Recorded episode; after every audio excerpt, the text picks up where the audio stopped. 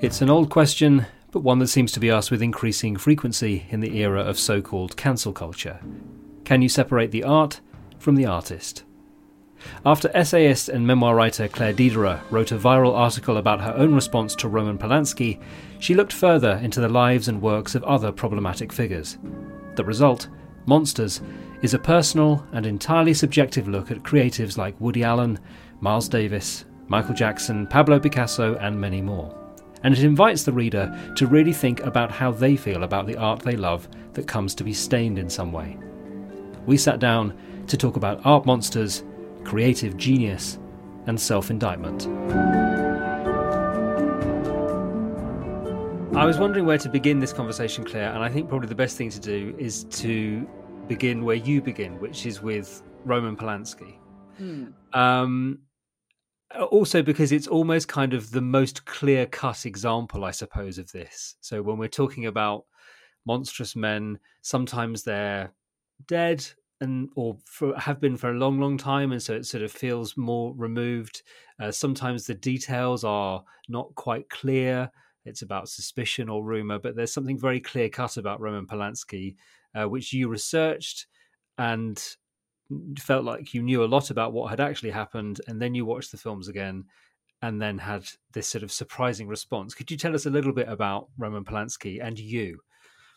Ah, Roman Polanski and me. So I had written, I was working on a previous memoir that was about sort of growing up in the sexually predatory 1970s and 80s and what it was like to be a girl in that time. And I, the book you know, I was writing the book and it sort of seemed like a bit of a drag to write about all this incredibly sad stuff. So I started to work with different forms in this book. So there's like lists and, um, you know, different ways of maps and different ways of approaching the material. And one of the ways was an open letter to Roman Polanski, who, even though it was a memoir, I did not personally know, nor do I, but I kind of used him as a as a kind of totem figure or straw man uh, to talk about the predatory men of the era um, and this was based on his rape of a 13 year old in the late 70s. Um, so I researched his crime really, really fully, and then and really knew everything there was to know about it. At the same time, I was had been a film critic. I had, you know, done film studies. I was deeply invested in his work. So for me, Polanski became this very, you know, as I was as I was watching the films after learning everything about him, I was very shocked that I was still able to watch the films. That seemed like a surprising uh, dynamic to me. And I found myself in this dilemma. And I think, as you say, he's sort of this very uh, stark example of the dilemma because the crime, he was convicted of the crime, and because he uh, is truly, in my mind, a great filmmaker. So the, the two facts sit kind of immovable when it comes to Polanski. I was very surprised that with what I knew of these facts, I was still moved by the work. This is the very confusing thing, isn't it? I, had a very weird experience myself recently with Polanski, but far, far removed, which was I, I finally got around to watching Once Upon a Time in Hollywood, mm-hmm. where Polanski is this figure who you kind of see in the background, mm-hmm. sort of very happy, funny, sort of running around with with Margot Robbie's Sharon Tate mm-hmm. character. Mm-hmm. And because the film is kind of an alternative history, I suppose. It has this sort of different. But it's almost like taking revenge on the idea of what happened in that whole scenario, um, which I found really interesting. But it sort of it made me think about Polanski's fear, like, what if that hadn't happened to him? Would that have made a difference? And you talk about a bit about this, about how monsters have often been monstered themselves. Um, as we know, people who suffer abuse can go on to sort of perpetrate it. But of course, that isn't a, a get out of jail free card, is it? Because it's sort of it's just an exploration about how people can find themselves uh, in the situations they are, but it doesn't mean that it makes what they do okay. And I found the film was very confusing in that way. Yeah, I mean, I think Polanski is so interesting in that way because he you know, many terrible things happened to him. You know, it's sort of like, as I say, the 20th century sort of happened to him personally. And did that cause him to be a black hole, you know, to do this rotten thing? We can't know. And I mean, there's same similar issues that come up with Michael Jackson and even R. Kelly, this idea of something done to someone else. which you know really if you think about it makes it all the more important to talk about this idea that people need to say when something terrible has happened to them hmm. right for a lot of reasons um you know in this this sort of dynamic we we have this easy term for cancel culture is sort of uh, surrounding this very core concept that people need to speak up and say when something terrible has happened but that's a sidebar to your question. Well, no, no, but it's uh, cancel culture as much as it's sort of probably one of my most hated phrases in the world because it's something that impacts my working life quite a lot. Um, but also that, that it, as you say in the book, it's such a lazy and dismissive way of talking about something which is really important and complex. Um, so we'll come back to cancel culture. Um, you mentioned Michael Jackson there, and I suppose he's a really good example of one of the most fascinating aspects, I think, of this book for me, which is the concept that you come up with, which is the idea of the stain. Mm. And for those who are thinking about reading this book and, and don't know what that means, this idea that somebody does something awful and that colors, of course, everything they do afterwards but a sprain, a stain spreads outwards and of course it can spread into the the work that came before the awful thing. And there's mm. this really weird question which is like how far does that go back? Does mm. it mean that you can't listen for example with michael jackson? You can't listen to the jackson 5 or you can't listen to off the wall or you can't listen to thriller. At what point you know how far does it spread? Tell me a little bit more about that sort of that metaphor that idea and, and why it's so important with the, this discussion yeah, I mean, I, I initially came to the book with the metaphor in place monsters, and uh, partly that was because of the dialogue around the online version of Me Too that really came to the forefront uh, uh, in America in late 2017. And that was some of the language that was used in that discourse. But I also was thinking about this book by Jenny Offill called Department of Speculation, in which she writes about art monsters. And in her definition, art monsters are simply people who only have to make art, they don't have to do anything else. And this is usually because they have a wife. Right. So there's, she talks about you know the writer who has someone who carries his umbrella or has someone who licks his stamps for him you know my take was like oh i hate lick, licking stamps that sounds great. Um fantastic but so there was sort of different re, different kind of um meanings and layers of meaning that that word came with but as i thought about the problem more i realized that what i meant by this term or the people i was really looking at were people who had as you said done or said something, the work itself sort of is inevitably changed by what we know. And that was sort of what I started to think about was this idea of inevitability, like that there's not this decision that we're making to have the work changed. It's just happening. And the stain was such an incredibly useful image, both for that reason, because of the inevitability, right? If something is stained, it's not a choice we're making, it has just happened and mm. also because of the spreading nature of it that you were talking about that it can move back you know that it spreads out over the work from before and after and i think what's interesting about the dialogue about whether or not uh, the the work previous to the the bad act is also stained i think it implies that we're making a choice about how the work is affected right that we're deciding that you know that Rockin' Robin, my brother's favorite song when he was five, is now unlistenable. And the fact is that a lot of times, and this is one of the things I'm really trying to get at in the book, when the work is changed, it's not through a decision. We're not deciding, oh, now I'm going to conflate the art and the artist. You know, I know I've been told to separate them, but I'm making a, a choice. What's happening is that this collapse is just occurring, whether we want it to or not and in many we in many ways we can't unknow what we know and the internet makes sure we know everything right? That's a really good point as well isn't it? Which is that this idea of knowing so much about people uh, you know the subtitle for this book is monsters a fan's dilemma. Mm-hmm. and as fans of whatever you may be into we now know so much more about the people that we're fascinated by than we could possibly have known 50 years ago, certainly 100 years ago, when stars, whether that be movie stars or painters or whatever it might be, whatever art form they were working in, you would often know hardly anything about their life. And now we can often see their self taken nudes leaked on a website somewhere or whatever it might be that we is it you know we know too much maybe there's no mystique now for the the people who we are fans of. Is that part of the problem, or should people be held as accountable as they are by that much information going around?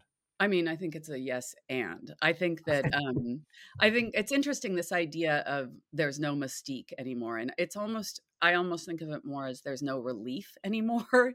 you know, this this kind of ongoing uh, biographical deluge I think um is not something necessarily we've chosen or necessarily that benefits us. And there's a way in which as I think about, as I've been talking about this book over the last couple of weeks, one one idea that's really emerged for me is that sort of internet and biography are the same thing, mm. right? That there's this way that the internet runs on biography whatever the internet's made of you know its cells are filled with with uh, biography it's you know it's our biography on social media and then it's the material we take in and it's all built on the stories of lives and i mean i think that that's worth looking at just in the sense that uh, somebody's making money off of that and it's not us. So there's a way that we've sort of given ourselves over to this biography machine that does it really benefit us. So all of that, I think that, you know, that is not necessarily a desirable state of affairs.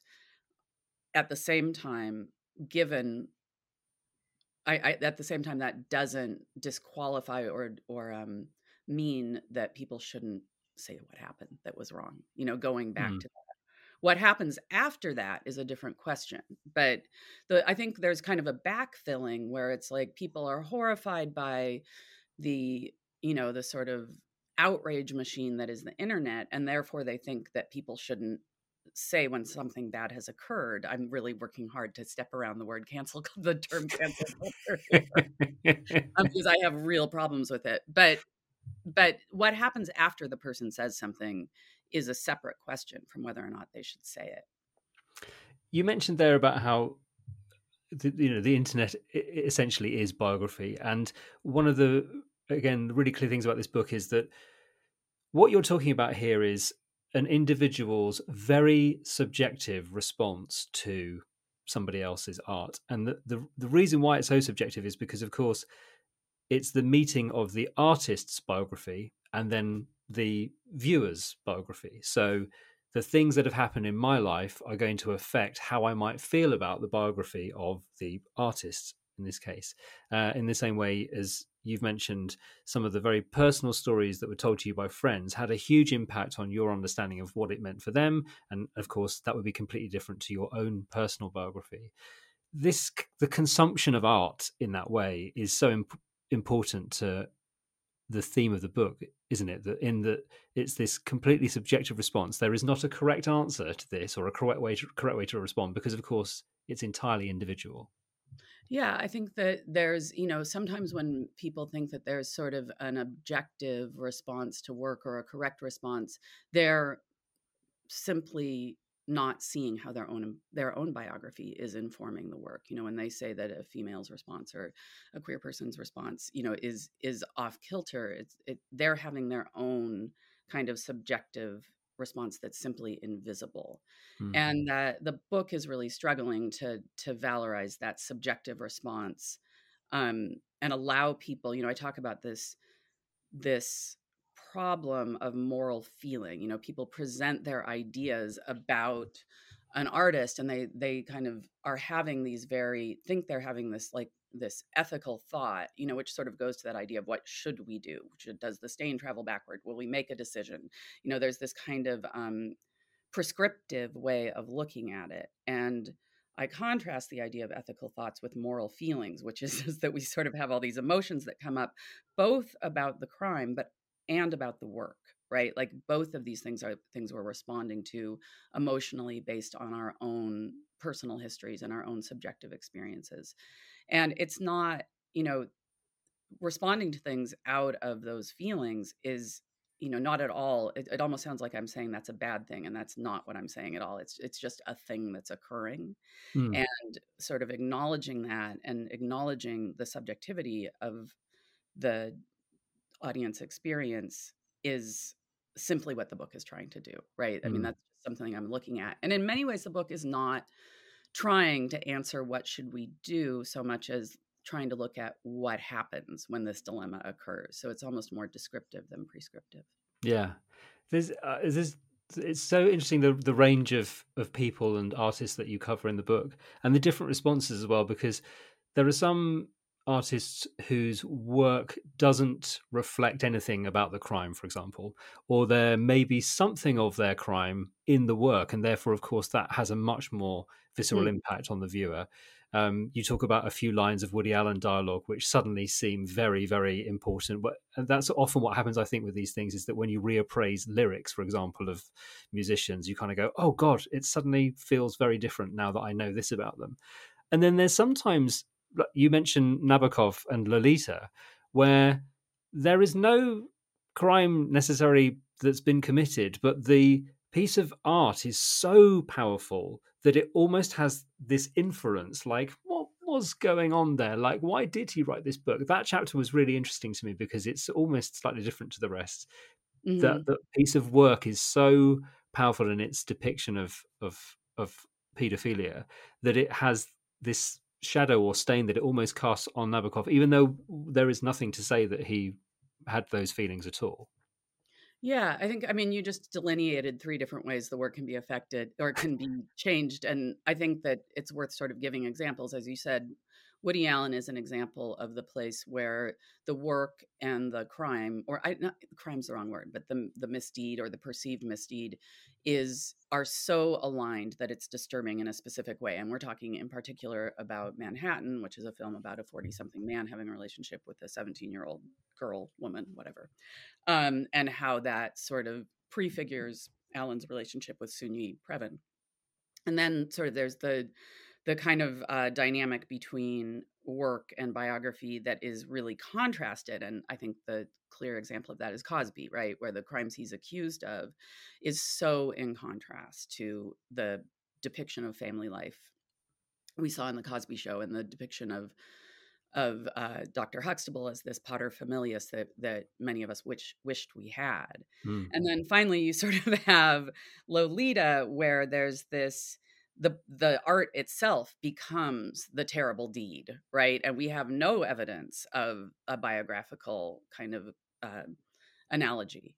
And uh, I I was really fascinated by this idea of the work going the other direction and staining the person is really what that chapter is about. And, you know, I come around to a very different point of view on Lolita, where it's my belief that it's this work of incredible generosity that he is that the book is about what it says is about it's about mm. which is lolita which is this girl and that her silence sort of is the center point around which the book is built and that that's all very intentional and so I, that's not everyone's reading um, but it's i think that you know, I don't have very many really forceful dicta to give people, but one of them is I'm not sure we should be punishing people for their subject matter.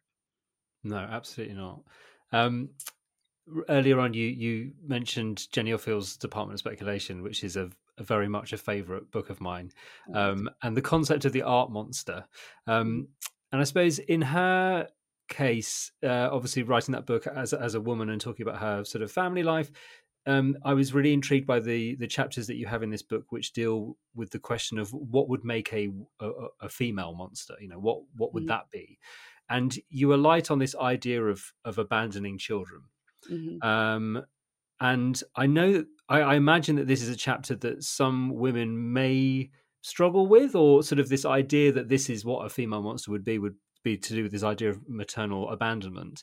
But it was a really interesting chapter in that respect. Did, did you were you ever worried actually i suppose about putting that idea forward that this is this is what a female monster would be or was it just simply a question of do you found those good examples within art that would sort of mm. tell that story yeah, I think that um I mean I say in the book very clearly that these are not commensurate uh, misdeeds, right? That there's it's ridiculous to say that a woman who, you know, shuts the studio door is the same thing as someone who you know, harasses an underling or commits a crime. And um but I wanted to get at the felt experience of monstrosity and kind of the the flip side of the art monster. If the art monster is someone who can only think about art and is taken care of, well, what about the person whose job it is to take care of other people who decides they want to make art? And that's really what that section of the book is about. You know, the the book is written from a really kind of subjective position as a way to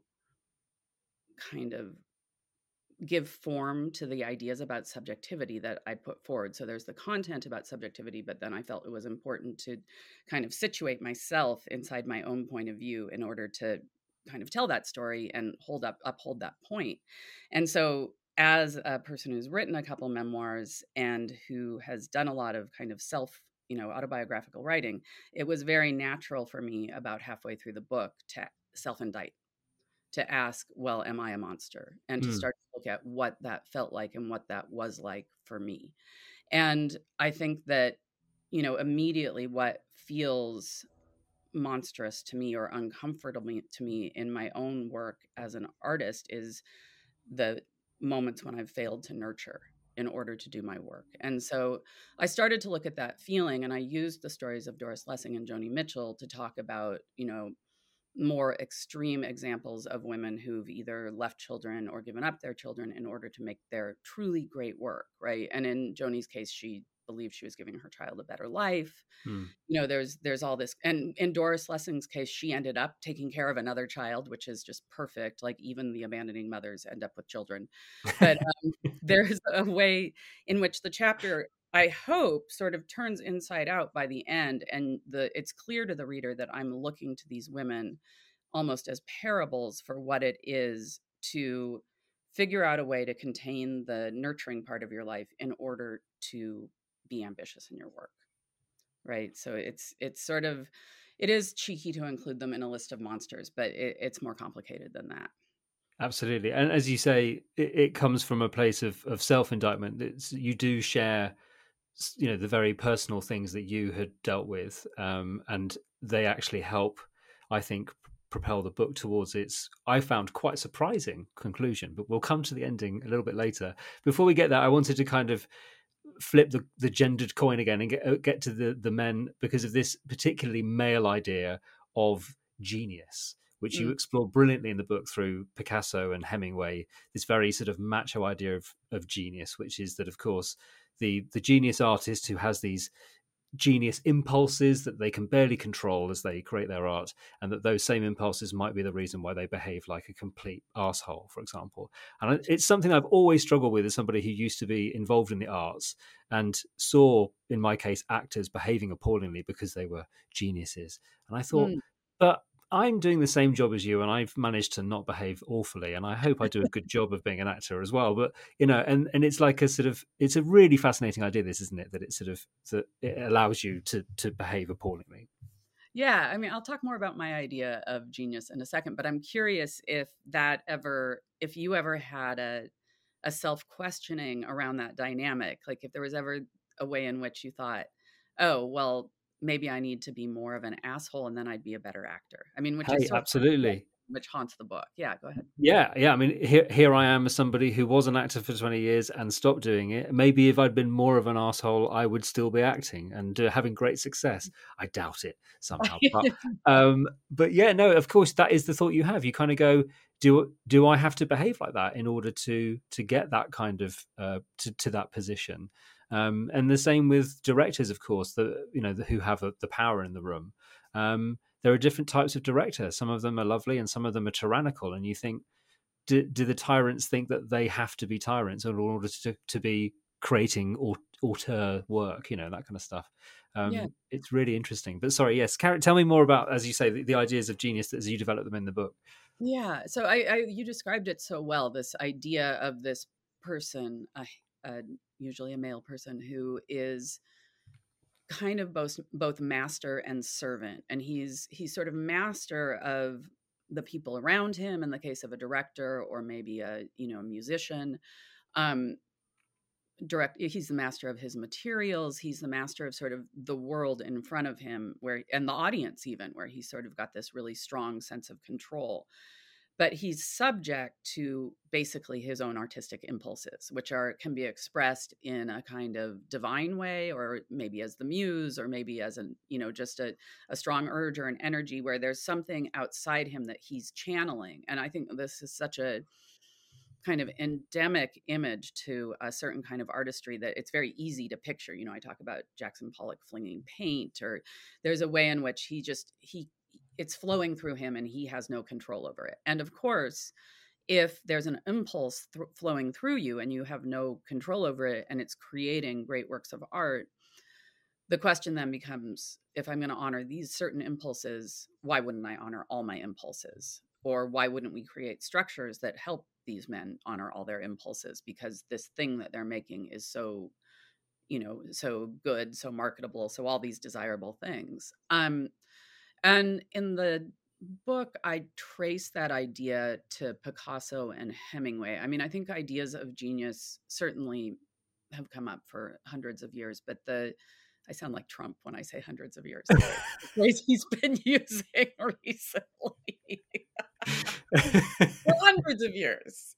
Um, but P- Picasso and Hemingway, they sort of they were the first great artist and painter of the mass media era.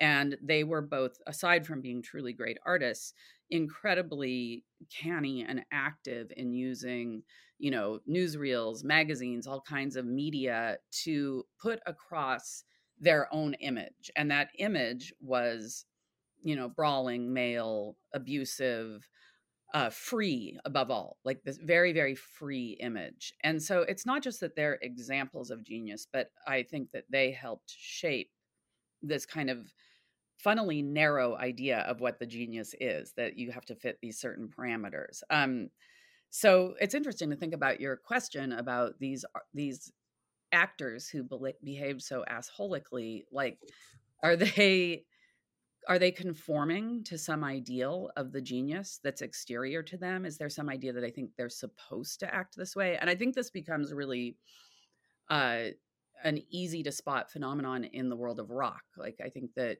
the the kind of rockism or the the great men of rock of the 60s and 70s are to me Picasso and Hemingway's true children right they're the mm. ones who perform freedom at the very most free level and to the point that when you get sort of into the 80s with someone like Motley Crue they're they've learned those gestures of freedom so completely that they're more preoccupied with doing that than they are with making the music you know that yeah. that that is the key part of who they are.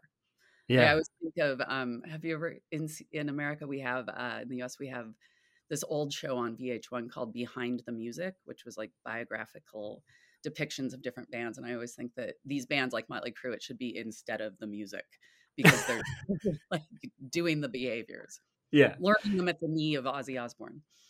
That's that thing is they're sort of performing the role of rock star and mm. just as you say, not worrying so much about the art, but definitely doing all the rest of it. I think yeah, with actors tend to be if they're behaving badly, it's because actors are essentially children who get indulged by the parent in that relationship, which is of course the director or whoever's actually trying to marshal things along.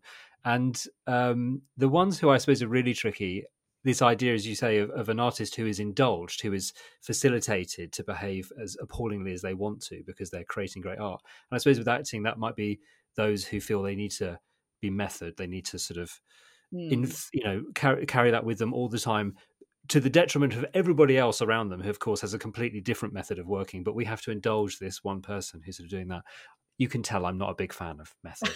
that's so, right, right, right. But I, that's so interesting. I had never thought about this is really off topic, but the coercive nature of somebody who's doing one specific technique, in this case, method acting, in the context of other people who aren't. Yeah. And the way that he's sort of elevating himself in that moment because he's more committed. Yeah, exactly. I'm doing I'm doing proper acting. I don't know what you lot are all doing. Mm-hmm. Um, trying to have fun often, but yeah, I suppose this happened on Succession, didn't it? There was a lot of stuff about Jeremy Strong's di- very different methodical approach to his character, whilst everybody else was sort of just doing the job, you know. And I think Brian Cox has sort of said it's not helpful if you've got one person who's demanding a particular way of doing things to the detriment of everybody else. Anyway, as you say, we've gone way off topic. I'm going to bring us sort okay. of claw us back. I was, of course, as the representative of a of, of a bookshop in this case, um, I was intrigued by the chapters where you talk about, I guess, the the capitalist consumption of art and this idea that you can show your disapproval, or should you show your disapproval of, say, somebody like Woody Allen or Roman Polanski by not paying money to go and see their films or whatever it might be? You know, we were just talking there about Hemingway and Picasso, both dead, of course. Very little that can be done about that. You can see the paintings; it's not going to have any financial impact. But now there are several people who are still working, creating art, and there's this question about whether you can hurt them by not paying for it. And you you sort of pretty much rubbish that idea, don't you? Because you talk about how what that does is just simply contextualizes the art within a capitalist system and actually lowers the impact of what you're doing because you're playing within the structures of of something that already exists. That was a very poor description of what you write. No, I, that was. I mean, that's it's a pretty complex. I think you. I think you did well. Um, uh, yeah, I mean, I think it goes back to what we to our tortuous avoidance of the phrase cancel culture yeah. from earlier in our conversation. I think that there's this really interesting dynamic where somebody says something terrible that happened to them and then we sort of leapfrog ahead to the consumer response right like so you know you you i don't know like you you're upset by what Kevin Spacey did. You're never going to watch American Beauty again. That's not a great example because I hate that film.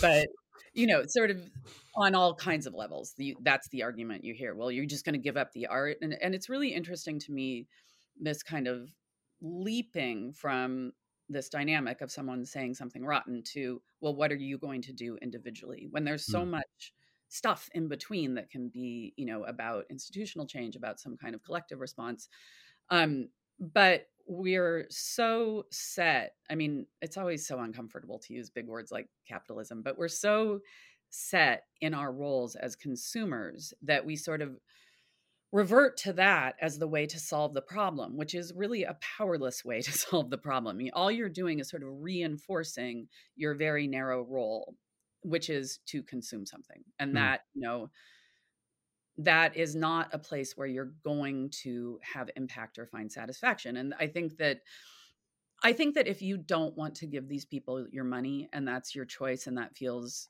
like the right choice that's i have no argument with that it's not that i think that people should be out like sending paypal to you know sending sending money via PayPal to Roman Polanski. Like I'm not. It's not that. It's everybody has their own sort of response. I, but it is my belief that this sort of framing the question as a consumer question is simply a narrowing of our possible responses. And there's other responses. I was talking to a young writer a couple weeks ago, and she was saying that there's this feeling that if you if you kind of perform a boycott, you're providing a service to the victim. Mm. And or you're providing support to the victim. And and that maybe there's better ways to use that impulse. Um, I'm going to bring us towards the end of the book because, as I said, I found I found the conclusion quite surprising, uh, and I don't know why I found it surprising because, of course, you you're laying the groundwork throughout the book, but I was really intrigued by the the as I say the personal things that you shared about yourself, mm. and then this idea, which you mentioned, comes from a conversation you had with a, a friend of yours, which is, of course, to think about it on a personal level. We're very removed from people like Polanski and Woody Allen and um, Michael Jackson. And what we need to do is to think about how we might treat and do treat the monsters in our own lives. Could you tell me a little bit more about that conversation and and why it led to the conclusion that you got to? Yeah, yeah, yeah, yeah. Happy to. Um, I was sitting around a campfire with a bunch of friends, and one of my friends talked started came he came up to me and he sought me out to say, "Are you still writing that book about art monsters?" And I was like, "You know, alas, yes, I still am." and um, he said, "Well, I've been thinking about it a lot because I was thinking about my stepfather." Um, who was a really rotten guy. And I won't go into chapter and verse, but my kid had, my friend had a really, really difficult childhood, partially because of this man, and who eventually ended up in prison. And my friend said, you know, as uh, he, before his death, we reconnected and it was really meaningful to me. And it was meaningful to me because I still loved him, you know, even after all he had done, I still loved him. And that moment really changed my approach to the book because it kind of reinforced my understanding that some of these questions are about love you know that it's both love of the work but also love of the people in our lives and that sort of not only that when somebody's done something terrible we still have to navigate our way toward having a relationship with them and that maybe some of these questions we're asking about art and the artist are sort of a laboratory or a workshop for looking at these other questions. But also then of course you know how can people love us for after rotten things that we've done? What does that look like? Because you know that's where that kind of compassion or acceptance of another person comes from is from acknowledging that maybe we haven't always been the best. So opening the book into this question of human love it was once it was it was just something that was so clear to me that that felt so inevitable uh, you know even though it wasn't what i had started writing that it's mm. where it needed to end up and i hope it isn't too much of a swerve but uh, as i say it's one of those things where i was surprised by it because i guess i, I thought that as you're reading a book where you think the question is like can you separate the art from the artist should you etc etc that that i of course wasn't thinking that the conclusion might be you you can't and maybe you shouldn't.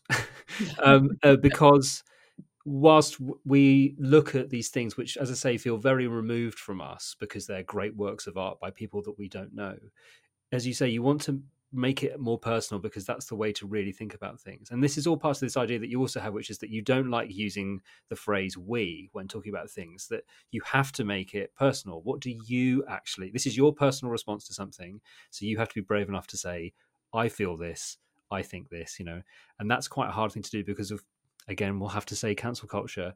One of the worst aspects of that is the kind of mob like aspect to it, which of course comes from feeling great affinity and power by being aligned with other people to kind of go, this is how we all feel about this thing.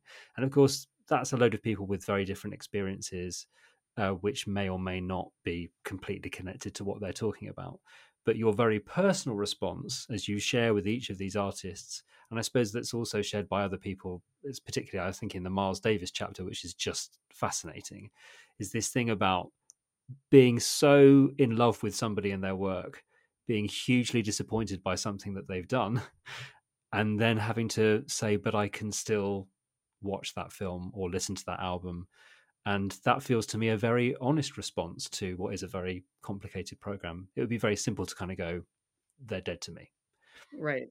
Well, and I, I think that, um, you know, a lot of, uh, you know, I was talking about my friend speaking to me about his experience with his, his stepfather and how that changed the book. But the, the book was also really changed by reading the essay about Miles Davis by Pearl Cleage, mm. where she's, it, the, the essay is called Mad at Miles. And I foreground it in the final chapter of the book. She talks about how she because of who she is because of her subjective biography because of you know her own biographical experience she falls in love with miles you know she's he's woven in in the way that music can be he's woven in to her the eras of her life as she sort of describes them you know the her divorce and dating and the music's always there and it, she loves it in that way we love music and then she finds out about miles being an abuser and her response to that is also subjective and emotional you know she's as a survivor herself she's upset as a black woman she's angry at him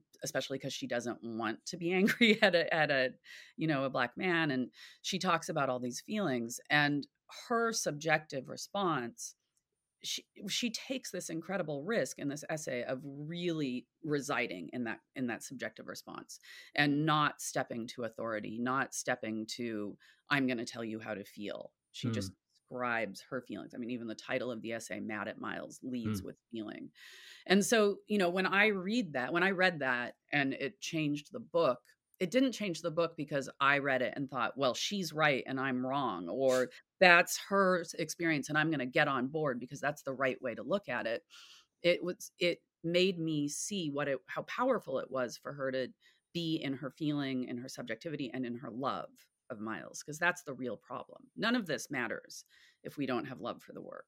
Mm-hmm. And so she sort of opened this door to me to to kind of be in my own subjective response and write the book from that place. And then what I hope is that in turn, that can be something that opens up toward the reader, where they're thinking about their own biography, their own subjective response to the question.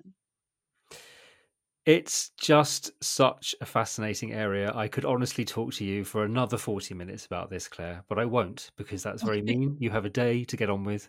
Um, but uh, very early on, you, you talk again about another conversation where somebody was sort of saying that even after everything, they still love the work. And it's just, you say it's just such a perfect phrase, even after everything, sometimes the most awful things, and but we still have this kind of attachment to certain things and I, I think that's just a really fascinating area for you to have looked into honestly and i really appreciate as well that as i say the personal things that you share in this book. It's made me instantly want to go and read uh, your other memoirs because of knowing that there'll be so much in them. So thank you so much for this book and, and thank you for giving me some time to talk to you about it. Yeah thank you for having me. I really appreciate it. Monsters a fan's dilemma by claire dederer is out now